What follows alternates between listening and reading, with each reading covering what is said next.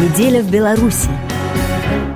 Геннадий Шарипкин. Лукашенко и Зеленский обменяются визитами. Минск обещает приложить все усилия по урегулированию ситуации на востоке Украины. Киев называет Минскую переговорную площадку эффективной. На минувшей неделе руководители Беларуси и Украины в телефонном разговоре обсудили двусторонние отношения. Александр Лукашенко, как сообщает его пресс-служба, поздравил украинского президента с успешным проведением политических кампаний, пожелал успехов в формировании органов власти и в дальнейшей работе. Владимир Зеленский, в свою очередь, подробно рассказал Лукашенко о ситуации в Донбассе и поблагодарил за организацию эффективной переговорной площадки и в целом за ту роль, которую играет Беларусь в деле урегулирования урегулирования данного конфликта. Лукашенко заверил, что Минск продолжит и в дальнейшем прилагать все усилия для разрешения ситуации. Креативный продюсер студии «Квартал 95» Сергей Сивоха, будущий народный депутат от партии «Слуга народа», находился в Минске в день разговора глав государств. На своей странице в Фейсбуке Сивоха написал, что вопрос Донбасса обсуждался предметно.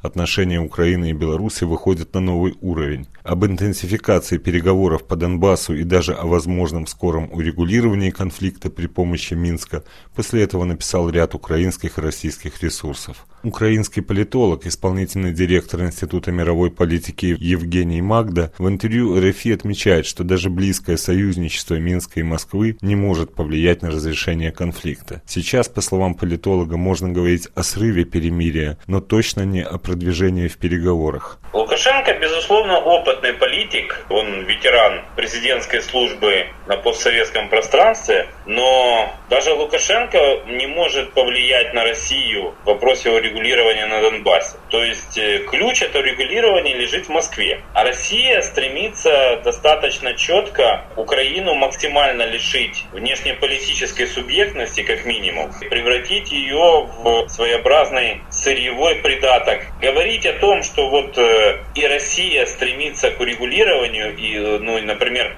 и Беларусь сможет сыграть решающую роль. Нет, я думаю, здесь срабатывает инерция мышления от того, что активизировалась после прихода Зеленского к власти работа тристоронней контактной группы, но вот как показывает практика, объявленное перемирие, оно уже не соблюдается, то есть обстрелы уже идут украинская сторона сегодня не хочет просто говорить о срыве перемирия, потому что это будет, ну, скажем, такой гол в свои ворота. По мнению эксперта, Украина может угодить в ловушку переквалификации конфликта на востоке страны. Все-таки сегодня Украина выстояла перед первым ударом со стороны России. Ей э, резона просто так капитулировать, ну, мне кажется, нет.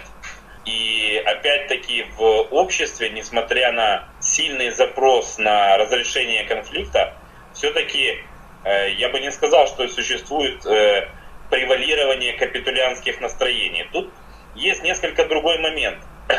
На мой взгляд, достаточно грамотно через социологические исследования в украинское общество продвигают тему о необходимости прямых переговоров с Донецком и Луганском – на которых настаивает Россия. Это очень серьезная ловушка, поскольку в случае ее реализации этой схемы Россия просто умоет руки и она подтолкнет запрос э, в Западной Европе на урегулирование отношений с Россией таким образом скажет, посмотрите, по всем признакам, по этим прямым переговорам в Украине идет гражданская война. Поэтому мы себе спокойно э, отходим в сторону, и пусть Киев договаривается с Донецком и Луганском. Во время разговора Лукашенко принял предложение Зеленского посетить в октябре Житомир. Там пройдет форум регионов Беларуси и Украины. Белорусский политолог Андрей Поротников отмечает разнонаправленность интересов Киева и Минска. Вряд ли стоит ожидать, что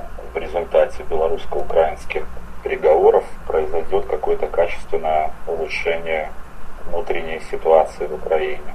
Тут надо понимать, что у сторон разные интересы, скажем так, разные природы интереса. Беларусь в первую очередь интересует доступ на украинский рынок. Это второй по значению экспортный рынок для нас, самый премиальный. Для Украины в первую очередь вопросы внешней безопасности. То есть они бы не хотели получить еще тысячу километров линии фронта. Но надо понимать, что в отличие от Беларуси, где Лукашенко обладает всей полнотой власти, у Зеленского ситуация довольно отличная.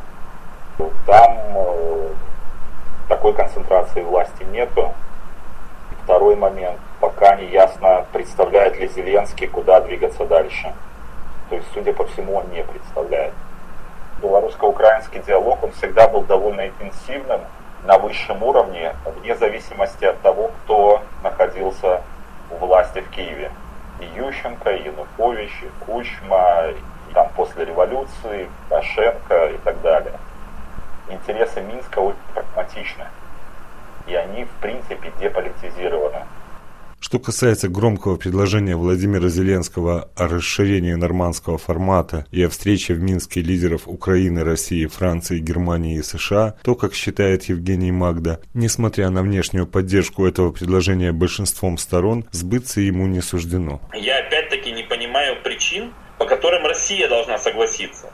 То есть она тогда должна так подыграть Трампу, Зачем России усаживать за стол переговоров с противоположной для себя стороны сильных, э, влиятельных игроков. Какой в этом для России резон? А без согласия России расширить формат переговоров технически невозможно. Отметим, что отношения Беларуси и Украины последние два года отягощены несколькими шпионскими и околошпионскими делами. Украинский студент Павел Гриб был задержан российскими спецслужбами в Гомеле в августе 2017 затем тайно перевезен на территорию России, где получил 6 лет за якобы содействие террористической деятельности. Украинский журналист Павел Шаройко осужден в Беларуси на 8 лет лишения свободы по обвинению в шпионаже. В Чернигове судят также по обвинению обвинению в шпионаже белоруса Юрия Политику. Геннадий Шарипкин, РФИ, Минск.